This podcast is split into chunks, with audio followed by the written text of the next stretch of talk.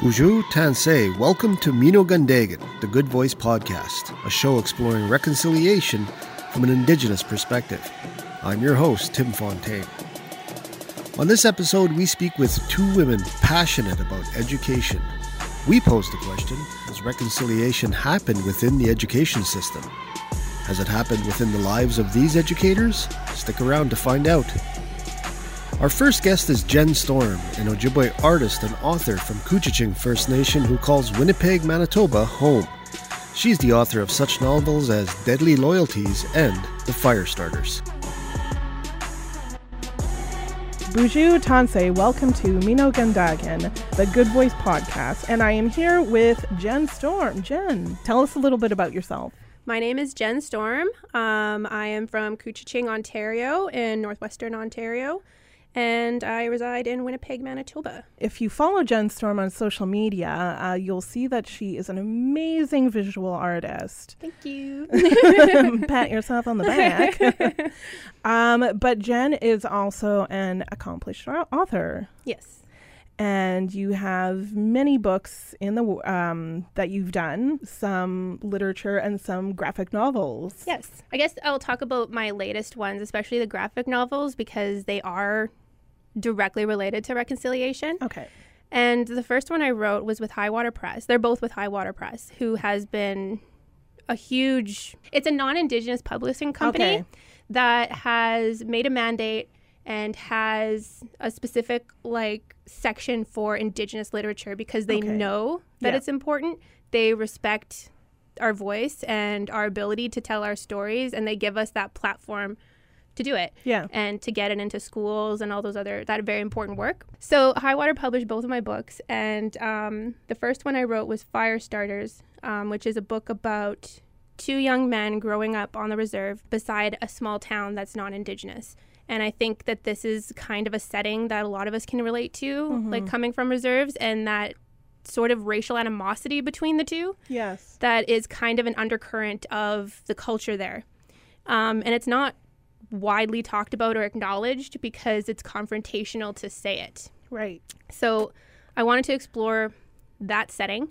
And I did use Couchiching, Ontario mm-hmm. as a visual basis of it. So if you actually read the book, and if you're from Couchiching, like you are, yeah. you'll recognize like all the landscapes. Like yeah. I have the gas bar, I have the actually have the dump there, um, nice. my grandmother's house. Like everything is the literal picture of the place. Yeah. Um, but I don't call it Couchiching, Ontario because mm-hmm. I don't want this to come across as a true story. Right. Because it, it isn't. It is fictional. But I just really wanted to kind of honor my community and like visually represent it.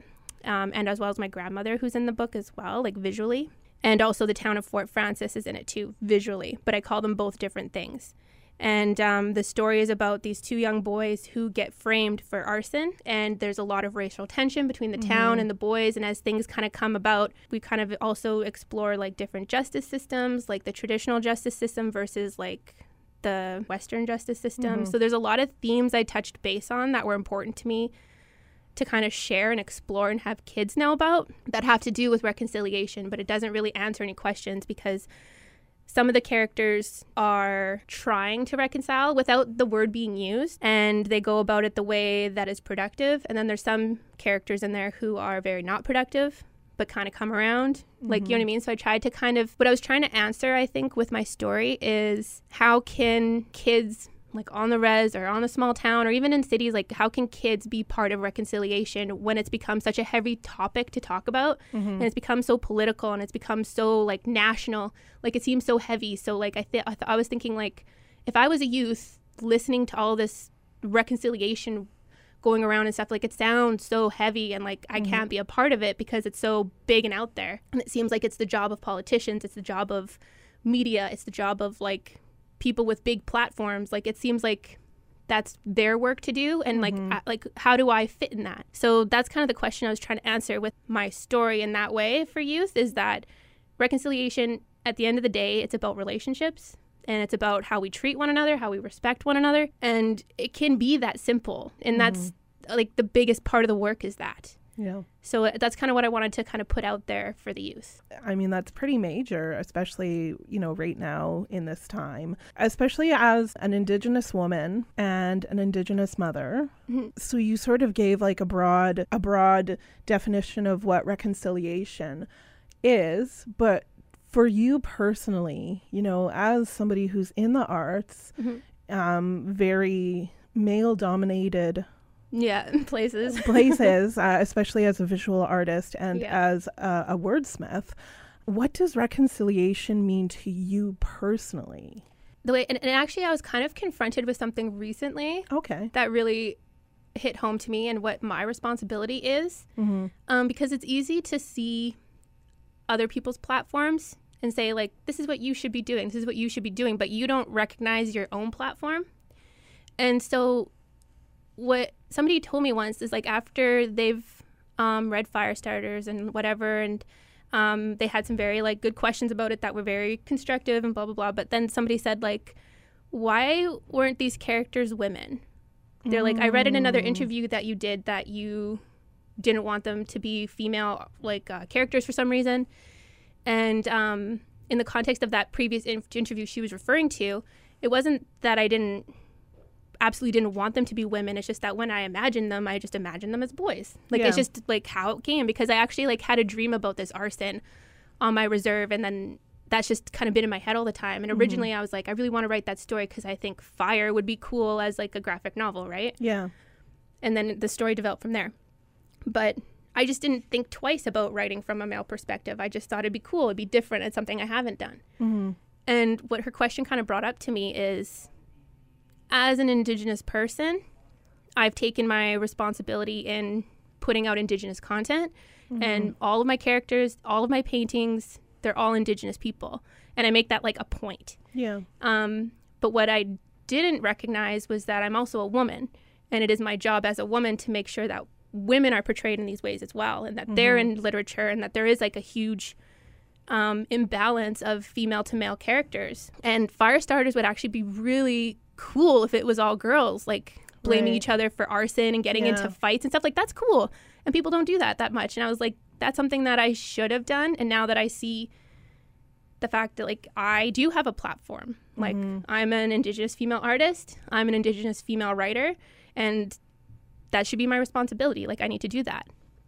So that's kind of like what and, and that's a part of what reconciliation is to me too, is that these are the talents I've been given Yeah. and I have opportunities that not everyone has. Not anyone who wants to paint can paint or wants to paint, yeah. but they might have a story to say, or and I, and I have the opportunity to put that out there. yeah. And same with writing. Like, not everyone is able to put out books. Yeah. I have relationships and contacts that allow me to do so. So I should be doing so. That's part of my job Mm-hmm. to put our stories out there and our voices out there and to let young women know this is possible and this is a platform that I want to share with you. How how do you think the industry has changed in terms of indigenous equity? Not only is it more sought out, but Mhm. it's definitely more demanded. I think that's the difference is that it's not just some niche and it's not just indigenous people wanting to read indigenous people. There's uh, Mhm. r- like a lot of people wanting to read indigenous people. And I think a lot of people are recognizing that not only is it a valuable point of view for classrooms and stuff, I think it's just realizing like indigenous people are big parts of the classroom. Like Yeah. we just have we just have to be there. Like it just makes sense now, you know? yeah. So I feel that there's a lot of room for Indigenous artists and especially Indigenous writers to kind of get out there and put our stuff out there because our point of view is has been missing for long, long, long, long time, Yeah. and so people are kind of making room for that now. Or I don't know if people are making room so much as I think we've made room for ourselves Yeah. and it's being recognized. You know what I mean? So we need to kind of keep that momentum going, and we need more writers, more people coming in and doing that work. Mm-hmm. Um, what was I was about to say something else there? What, can you read the question again? Oh, um, how has your industry changed in terms of indigenous equity? And oh yes, so what I also wanted to bring up was the newest graphic novel that we've been working on Right. in terms of this, um, because High Water I think is a great example of that question and people that have really taken it seriously and really shared their um, shared their platform to Mhm. put those books out there and their contacts and stuff. But we have an anthology coming out, and it's a book about. Um, it's called Topway, and it came from the idea of like when Canada turned 150. And you remember that big thing, like we, we're older than 150, Yeah. and like this is celebrating like colonial standards and like Mhm. etc. So the way that they're responding to that is, um, this is the past 150 years and some Mhm. from the Indigenous people's perspective. right. So each of the writers that contributed to it um, take a certain time period Mhm. and then they write a story from that time period from the Indigenous point of view of that piece of history, Okay. which to me was just the coolest thing ever. So That is I'm so cool. yeah, so there's like first contact told from the indigenous perspective. There's another story of um oh what is it? Uh Idle No More, I think, from the Mhm. indigenous perspective. And then there's also oh my god, why is it like what was that big one uh, in in um Okay. yeah. So they did Oka from the indigenous perspective, and there's a couple other ones in there too from like Northwest Territories. Um, the one I did was about Jack Fiddler. Oh, okay. Have you heard that one? Yeah. Yeah. So I did that perspective, but from the Wendigo's perspective, and the Wendigo's Oh. female. So it's the female perspective because no one, even people that have talked to indigenous peoples, they always talk to the men. So Yeah. all of history that even that little piece of history that we have where people actually take like indigenous people's words and quoted them, Yeah. they're usually all men. Yeah. So I wanted to talk about it from the what I would imagine because there's nothing Mhm. to go back on from the 1900s of women, but how I imagine the women perceived what was going on Yeah. and also like the woman who inevitably was killed for being a Wendigo, like her perspective of what was going on. Yeah. So that was like a lot of fun for me to do, and I'm really excited about the project because of what it does for reconciliation and what it could do for schoolrooms and classrooms Mhm. too, right? Because they're seeing history told from our perspective. That's not. Uh, I don't want to say like terribly like judgy word, but like kind of like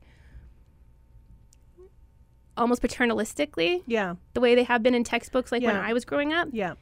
and just yeah like just seeing something a bit more real from our perspective i think is going to do a lot of good and i love graphic novels for how much story you can get in fewer pages because you have an artist that's doing a lot of the literary work for you Yeah. like i write scripts Yeah. like this like movie scripts Yeah. and then an artist is doing all of that work for you that usually Yeah. takes like like one page can equal 50 pages of literature pages like you know what i mean like there's so much you can do in graphic novels Yeah. and so much story you can absorb and almost absorb it deeper because Mhm. you have visuals going with the Yes. words so like i've learned a lot of history like reading david robertson's books on like tommy prince for example it took me what like five minutes Yeah. or helen betty osborne because it took and it took five ten minutes to read through those books but you get the story yeah. so that's what I really love about the idea of graphic novels in schools, especially talking about Indigenous perspective and knowledge. That is. And I find that, um, especially uh, like, and I'm not trying to, you know, like start any kind of gender wars, but I find that um, boys are just like naturally drawn to, you know, like graphic novels, um, comic books, like that kind of stuff, which I'm, you know, very much an advocate for because I feel like if if a child's going to read anything Mhm. then you know why would we why would we want to stop that if they're still going to learn if they're still going to uh, seek out other knowledge then Mhm. why not have it be a graphic novel or or a comic book and i feel like if we're going to present our our history and our stories um, what better way to do it than with words and art Yeah, you know yeah. It seems way more niche too, right? we uh we really did dig our um our pictographs yeah. yeah Our art. our art. Um, so I guess one one last question that I'd like to ask you is um, who who are your role models? Like who who inspired you to do the work that you're do, doing now? Ugh. Oof. Oh my gosh. Like to be honest, like when it comes to like writing, Mm-hmm. it's hard to say because um, when I very first started writing, I would like because I wrote a book when I was 13, 14 Wow. was my first one. And I was at that time the only writer I knew. like, you know what I mean? Yeah. Like, there was no one really doing it. And the reason being is a lot of the reason why I do it now and why I kind of focus on youth a bit yeah. is because, like, at that time, I was reading books like The Outsiders, Yeah. Harry Potter, like, whatever. And those were good books, but they didn't reflect my life and they didn't reflect my experience and everything i was reading in school didn't reflect me and the outsiders even like a book about gangs and stuff and i was like you know i'm around gangs and they're not like that like there's no rumbles Yeah. there's no fair play Yeah. like it's a different life yeah. and so that book kind of inspired me to write my own stories and what i started doing was like writing out pages and pages and pages and giving them to my friends to read and my friends were like giving me Mhm. advice and like whatever peer reviewing me right and that's how i wrote a book was out of i'm not getting what i want so i'm going to make what i want Mm. so that was kind of where it came from and i want other kids to kind of go that route like Yeah. so much Yeah. because we don't have enough literature out there for all of us to relate to but if like even if three people from every community Mm-hmm. put out their experience like Yeah. how many of our kids can relate to it Yeah. Exactly. so that's the kind of stuff that like at the time inspired me. And then once it got to the publishing round, hmm um, that's when I started being reached out to from other Indigenous writers Yep. who I was completely unaware of because the only literature I had was what I saw at chapters when I happened to go, which is at the time no Indigenous people that I knew. Yeah. And also um, what I had in school, also no Indigenous people writing books in my school. Like it was all Harry Potter and whatever. So Richard Van Camp was actually the very first person to reach out to me Oh, okay. and he gave me oh, like so much encouragement. He was like, to this day, he's actually like one of my biggest cheerleaders in life. Aw. Like he's just such a great guy, and he's like, you're gonna do great things. He'd like send me these like encouraging like handwritten letters, like which meant the world to me at the time. So that was my first role model, I think, when it came to writing. Yeah. And since then, it's just flourished, and I've expanded so much, and I know so many people now Yeah. that I think everyone kind of inspires me in some way. Mm. And when it comes to graphic novels, I was really inspired by um, Chuck Palahniuk, who's Mhm. non-indigenous, but Yeah. he wrote Fight Club, and I'm like a diehard fan. Like I will buy any book he puts out. Like Yeah. I buy them all. And as I was approached from High Water to write graphic novels, he had just put out his first graphic novel. Wow. So I was super kind of in tune with that, and he really inspired me. And a lot of the um, style I used is Mhm. similar to him, just because okay. he's a big role model of mine. Yeah. And he would never know. Who knows? Maybe he'll listen to this podcast yeah, and he'll be like, I must seek out Jen Storm. and write her an awesome letter. Um, well, thank you, Jen, for coming in and for, you know, sharing a bit of your story and sharing a bit of your reconciliation journey. I, I really appreciate that, and I'm sure our listeners do too. awesome, thank you. Miigwech. Welcome back to Mino Gandagan, the Good Voice Podcast, a show exploring reconciliation from an Indigenous perspective. We just spoke with Jen Storm. Be sure to check out her work at portageandmainpress.com. Our second and final guest is Rebecca Chartrand, the Executive Director of Indigenous Strategy at Red River College. Chartrand has over 15 years of experience in the education industry, including developing an Ojibwe kindergarten to grade 3 language school. Her work in education derives from supporting and creating opportunities for Indigenous inclusion. Bonjour, my name is Alyssa Blackwolf Kixon, and I am sitting here with Rebecca Chartrand. Hello. Hello, and thank you for the invitation. Thanks for coming in. Tell us a bit about yourself. Well, I'd like to introduce myself with the bit of language that I know. So, Bonjour, Tanseyanin, Rebecca Chartrand, Dijnakas, uh, Wabashke, Maingantu Dem, Pine Creek, Volgar, Winnipeg, Nandunji. My traditional name um, comes from the east, and I'm really happy to be here on uh, Treaty Territory 1. Um, which, as you know, is the homeland of the Anishinaabe, the Dakota, the Dene, the Cree, Oji Cree, and of course the Métis. I love hearing our people speak the language. It just it there's a sense of feeling at home, and I feel like I it's know, one right, thing eh? that can connect, you know, our elders with our young people. I think that's definitely something that's important to right now, hey? Absolutely. yeah, the little bit that I know how to speak, I, I take such pride in that. And, uh, you know, I do um, try to spend as much time with my dad, who's, you know, teaching me a little bit more um, when we spend time together. But for somebody like myself who's been initiating language revitalization uh, programs, um, I don't often get the time to sit in them. Mm-hmm. So, um, so, but I do share what I know as an example of just, you know, trying to be prideful in what we do know. How did your work or your position um, respond to the calls to action? Okay, so um, currently I work with um, Red River College as the Executive Director of Indigenous Strategy. And it's a new position at the college. Um, so I feel very privileged that I was tapped on the shoulder for this role.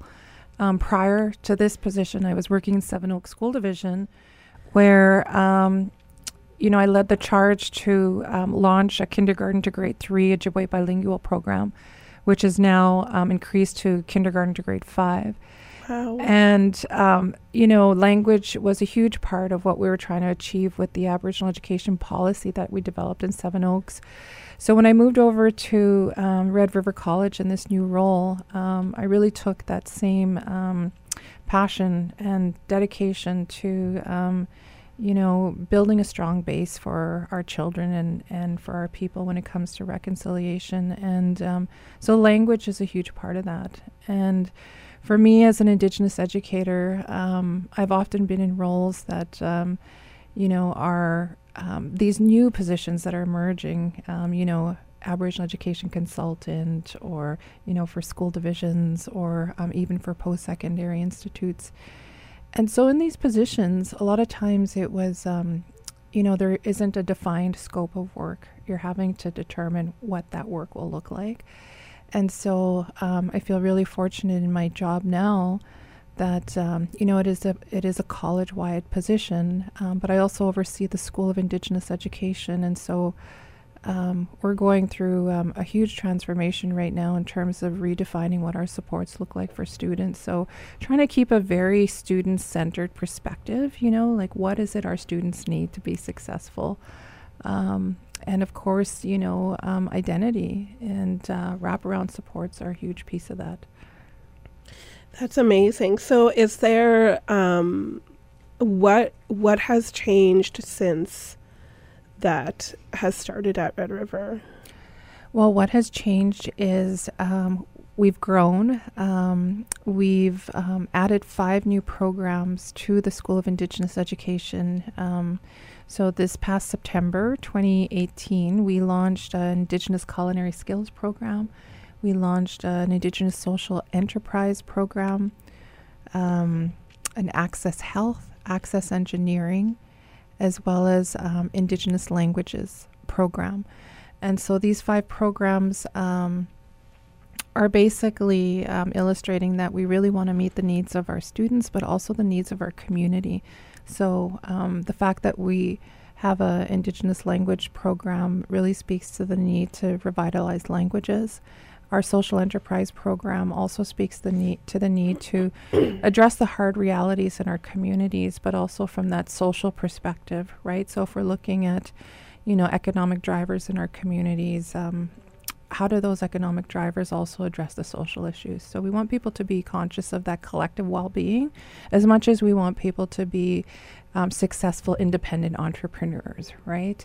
Um, our Indigenous Culinary Skills Program, um, well, we have the largest population here in Manitoba, um, in, in Winnipeg as Indigenous peoples, um, but yet we're we're really underrepresented in the um, culinary and hospitality sector. So this program will hopefully grow us into that industry with um, our graduates. And my hope is that you know they go go on to create some of their own, you know, restaurants or their menus or or something that really um, helps increase our, our presence within that industry.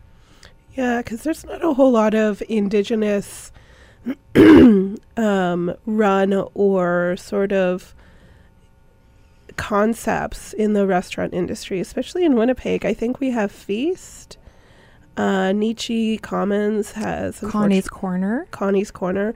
I think both Neechi and Connie's have closed their doors. Right, they have, and they were both located in the north end of Winnipeg and on um, Main Street, which is really unfortunate. But we also have Noel Bernier, who is um, a Métis um, entrepreneur and a restaurateur. So he owns um, Salisbury House. Um, so there's 16 restaurants here in Manitoba. I'm happy to say I'm also a small shareholder in that. Yeah. Um, so you know, I have a love for food, and that's how we came together. he is my partner, by the way, and um, and we're also looking at opportunities to grow into that industry. You know, we know the hard realities in our community. Um, you know, just the the lack of good food in our community, good produce, food sovereignty issues. So.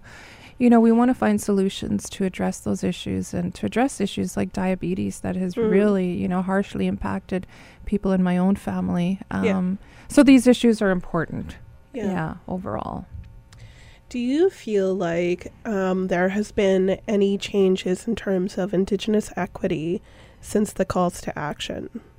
In like in your specific industry, so I guess that would be education. Right. Well, I'm at the post-secondary um, institute at a post-secondary institute, and um, my role as the um, executive director of Indigenous strategy um, allows me to look at that broad scale perspective. So, what are we doing? And so, I've been in this role over a year now, and some of the things that I've been doing is just an audit of the college, you know, an assessment of like, okay, I want to see the data on how many students do we have in all of our sectors, you know, whether it's business or, um, you know, trades. Um, and our numbers are really low in some of the sectors. So um, I think, you know, that in itself, as well as looking at at how teachers are teaching and how students are learning is equally important, as well as the type of supports that we provide for students. So some of the things that we're doing there is um, we're creating wraparound supports for students. So um, um, we've created 12 new positions in the School of Indigenous Education. So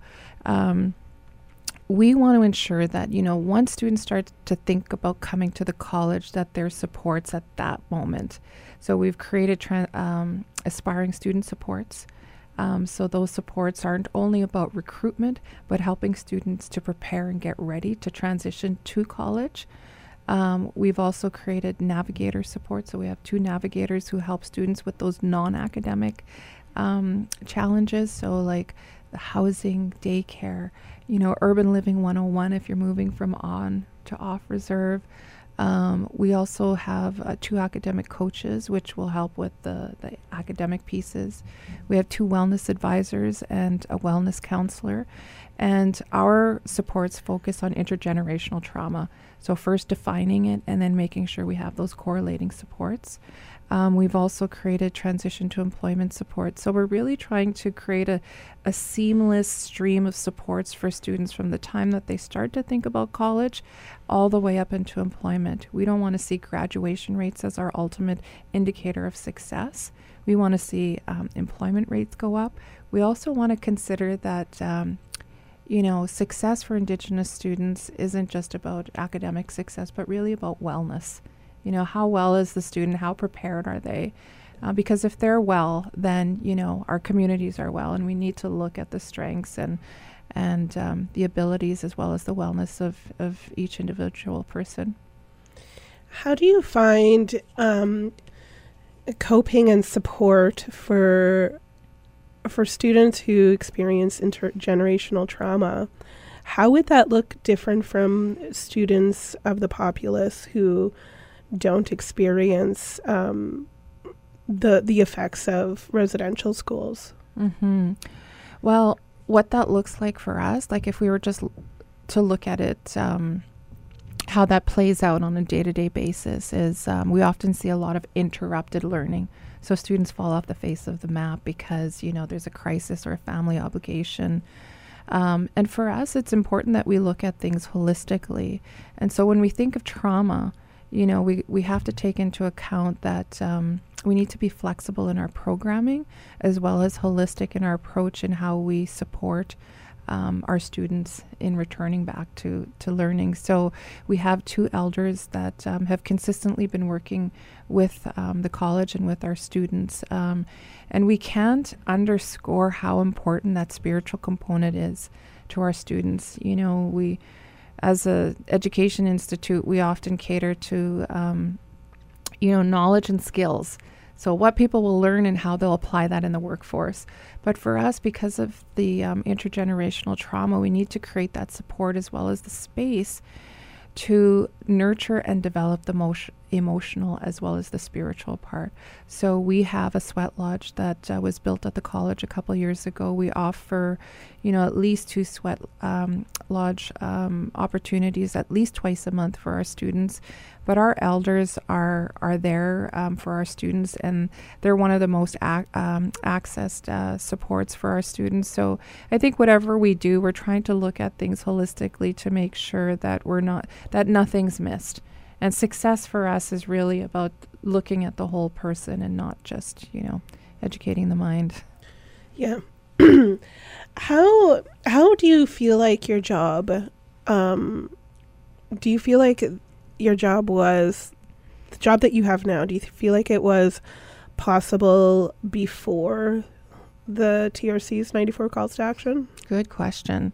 I think I think the TRC woke people up and is holding people accountable, including post secondary institutes across the college. And they may not have the answers in terms of what these positions look like, but for the first time, we're really giving our own people the opportunity to lead and to define. And, um, you know, so I don't take that for granted. I realize that it's a great opportunity. There's so much potential to affect change there. And right now, I am pushing the envelope.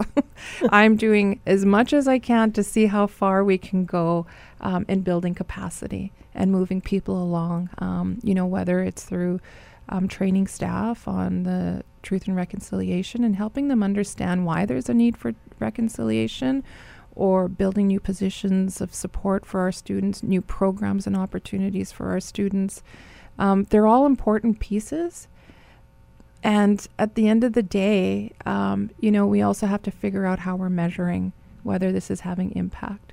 Um, one of the things that I do want to point out is um, we are posting for a new position in the next week. It's going to be um, a truth and reconciliation and community engagement manager. So this person will work with me, and we're going to create um, truth and reconciliation training for um, the college. And my goal is to ensure that every staff member at the college has this training. Um, similar to like WHMIS or whatever, you know, whatever type of training you come in when you're at the college. And then the next step would be to ensure that every student graduating has some type of training or understanding of truth and reconciliation. And for me, that's the bare minimum. Like that is the bare minimum. Like if we can do more than that, then, then you know, good on the college for doing that. Which brings me to the the big the big question: What is reconciliation? Mm-hmm. Big question, absolutely. Well, we know what truth is. and for us, we've been working so hard to have that truth in um, the education system and curriculum and perspectives. And reconciliation is very interesting um, because when we think about the work in the truth and reconciliation calls to action, there is a lot of work involved in that.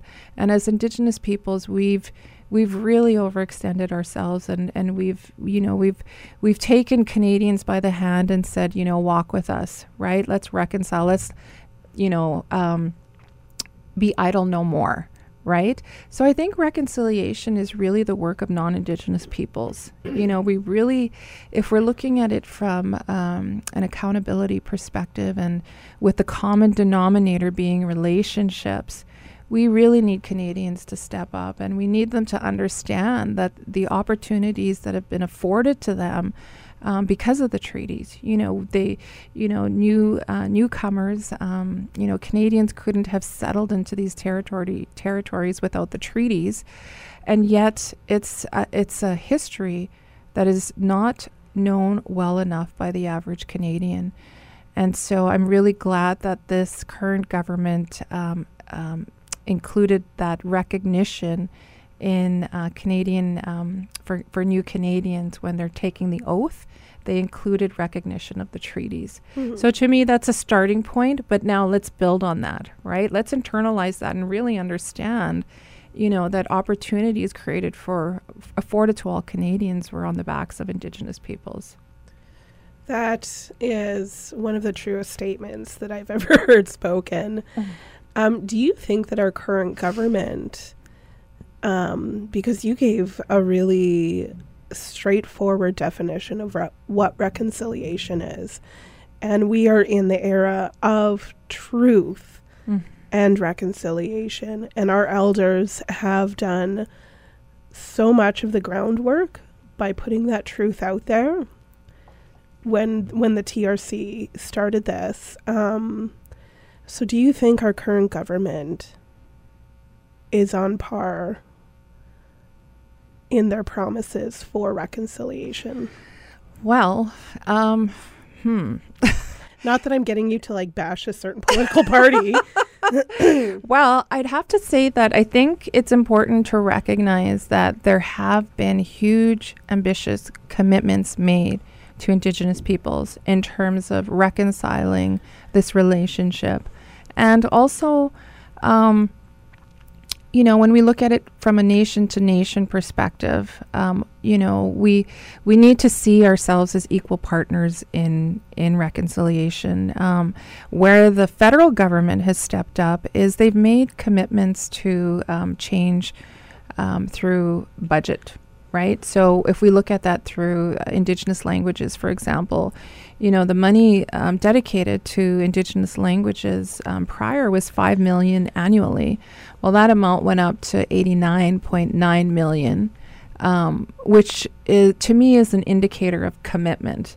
Um, how long it takes to see the actual um, results of that? Well, it's going to take years, right? It takes time to develop programs and to initiate things. Um, so that's a clear indicator. Now, I know there's also been um, commitments to education to revamping the funding framework or, um, you know, commitments to um, other aspects of the fiscal relationship with Indigenous peoples. You know, the idea of, you know, moving to a 10 year um, funding model as opposed to a year to year.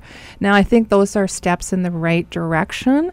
And, um, you know, our our leadership has um, you know concerns about that because they want to ensure that you know they're meeting the needs of their membership. But you know i i there's i could see both sides of the coin. You know I, Mhm. I see our frustrations as indigenous peoples and it it'll never be enough and it'll never be quick enough.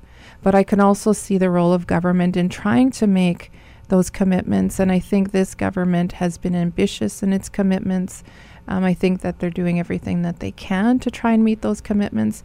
The fact that we have Jody Wilson Raybould as the first Justice Minister is a is another indicator that we are moving in the right direction, and I'm certain she's having huge impact in the work that she's doing. So, so I think you know the results are yet to be seen, but I could see definite commitments from this government um, that we haven't seen in prior federal governments to repairing that relationship and moving forward in a good way. That's a good answer. Now, how, ah, if somebody, okay, sorry, I'm going to rephrase this again. If an Indigenous youth sees what you're doing and says to themselves, that's what I want to do, what advice would you give to them? Oh, okay. well, um, it's inter- That's a really good question because when I think about where I've landed, it's not something that I aspire to. But when I think about the things that have driven me, it's actually been those cultural, um, th- those moments that I spent in community with elders, with knowledge keepers, that really set laid down a path. Right. So, for example, um, one of the things that had the most impact on me as a young person was the story of the seven fires, or the Anishinaabe prophecy story. You know, and in that story, um, you know, the elders would say, um, you know, and and it's the youth, the youth that will pick up, you know, what was left behind, um, to make our nation strong again. And I really took that to heart and I started to question okay, well, I'm a youth. Mm-hmm. So what does that mean? what role do I have to play? You know? And so it gave me a sense of purpose in in a story. And um, you know, at the time I was just learning how to drum and sing too, and so I learned to find my voice through singing um, traditional songs. And uh, again, those spaces created an opportunity to nurture my sense of self as an Anishinaabe person. And so I think, um, you know, I think being true to your heart, being true to who you are as an individual, um, asking yourself the question, you know, where can I make um, the best contribution, you know, to my family, to my community. I think that's always been at the heart of what I what I do. I mean, because like many of our own people, I've grown up in trauma. You know, um, I've seen a lot of um, things growing up, um, and so those things um, really, you know, they're also motivators, right? You're wanting to create um, stronger family foundations, you know, for um, the people that you love, especially for your children. And so I think, um, you know, the the path is really uh, determined by every individual. I I've just been fortunate that I've had some um, some great. Um, you know, elders or knowledge keepers or experiences that have l- allowed me to strengthen myself um, as an Anishinaabe person because I see myself as that first, you know, um, in the work that I do. Mhm. So, if you had one thing that you could say to your childhood self with everything that you know now, what do you think that one thing would be? Oh my goodness, you're going to make me cry. I would say, um, I would say it's going to be okay. Yeah. The future's bright. Hang in there. I feel like I need to say that to my yesterday self, you know, just hang in there.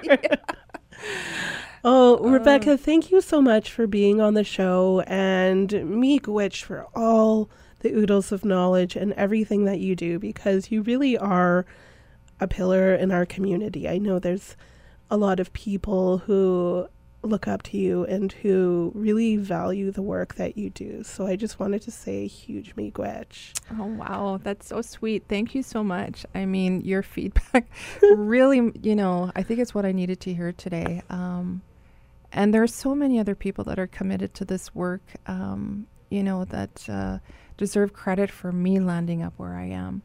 And so by you recognizing this in me, it also recognizes those that have taught me. So thank you. Welcome back to Mino Gandagan, the Good Voice Podcast, a show exploring reconciliation from an Indigenous perspective. We just spoke with educator Rebecca Chartrand.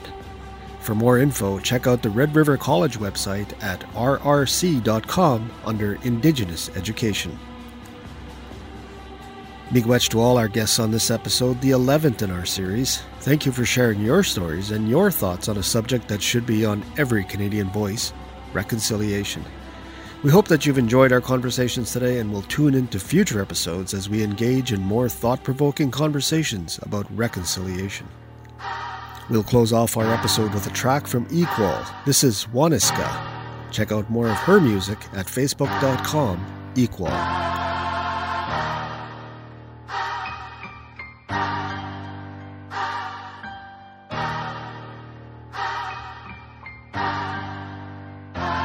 What if the trees built up resistance and just stop growing? Or the rivers formed a front line and just stop flowing? There's no amount of intellect that justifies lack of respect. The power on this planet, man, it's time for us to redirect. What we take for granted, two-faced and underhanded, won't get us to tomorrow for much more than you can stand. The want for everything is really getting old.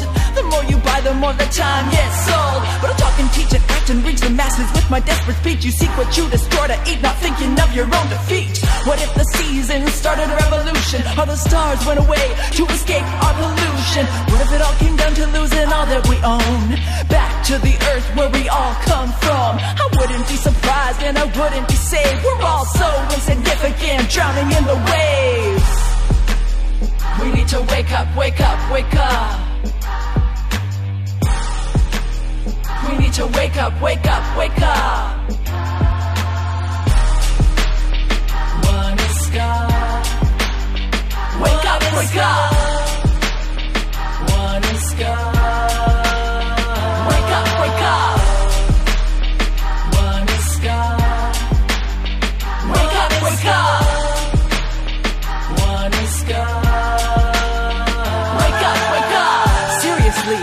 Gonna get this right? I'm so tired, so tired, not sleeping at night. The last time I tried not to care so much, I had to go off Facebook, unplug and lose touch. But my eyes stayed open and the damn things kept seeing. I tried to look away when my damn heart kept beating. I saw them slouched on a bench outside the Starbucks, hungry, broke, hungover in hell. Call it hard luck. I reached in my pocket and I offered them a smoke. A couple of loonies, even though I was broke. Cause I knew I had a home, family not in the system. A good man, son and daughter, and I started to miss them. I also knew amidst my family dysfunction, mom was always there. I had stability at junction. I was lucky, I guess, to be shown love and respect.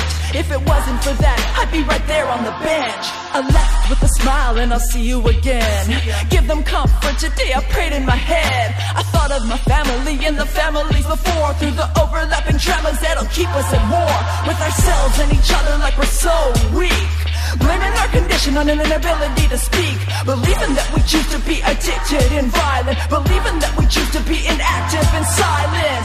Fuck that, it's all a part of the system. It's built to make us feel like we're inferior victims. I won't be told that I'm lacking in ability. The fact that I'm alive is a miracle. Stop killing me. You're killing me here.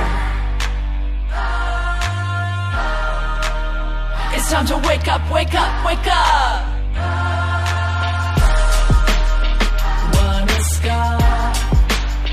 Wake up! Wake up!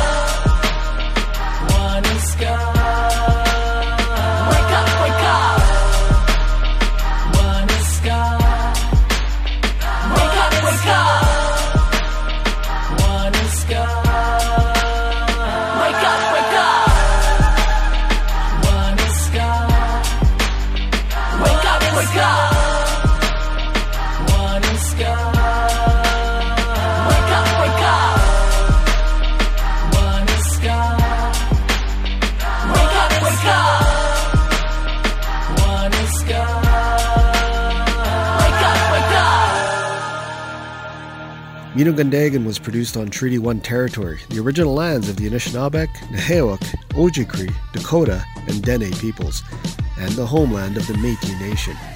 Our executive producer is Alyssa Blackwolf Kickson. Our associate producer is Sasha Mark, and I'm your host, Tim Fontaine. Our theme music comes to us courtesy of Boogey the Beat. Check out more of his brilliant work at soundcloud.com slash boogey the beat. The interstitial music is courtesy of Bloom. You can hear more of their songs at bloom14.bandcamp.com. We would like to thank the Community Radio Fund of Canada, the University of Manitoba's Office of Indigenous Achievement, the National Centre for Truth and Reconciliation, the University of Manitoba Students Union, and UMFM 101.5 for their support in the production of this series.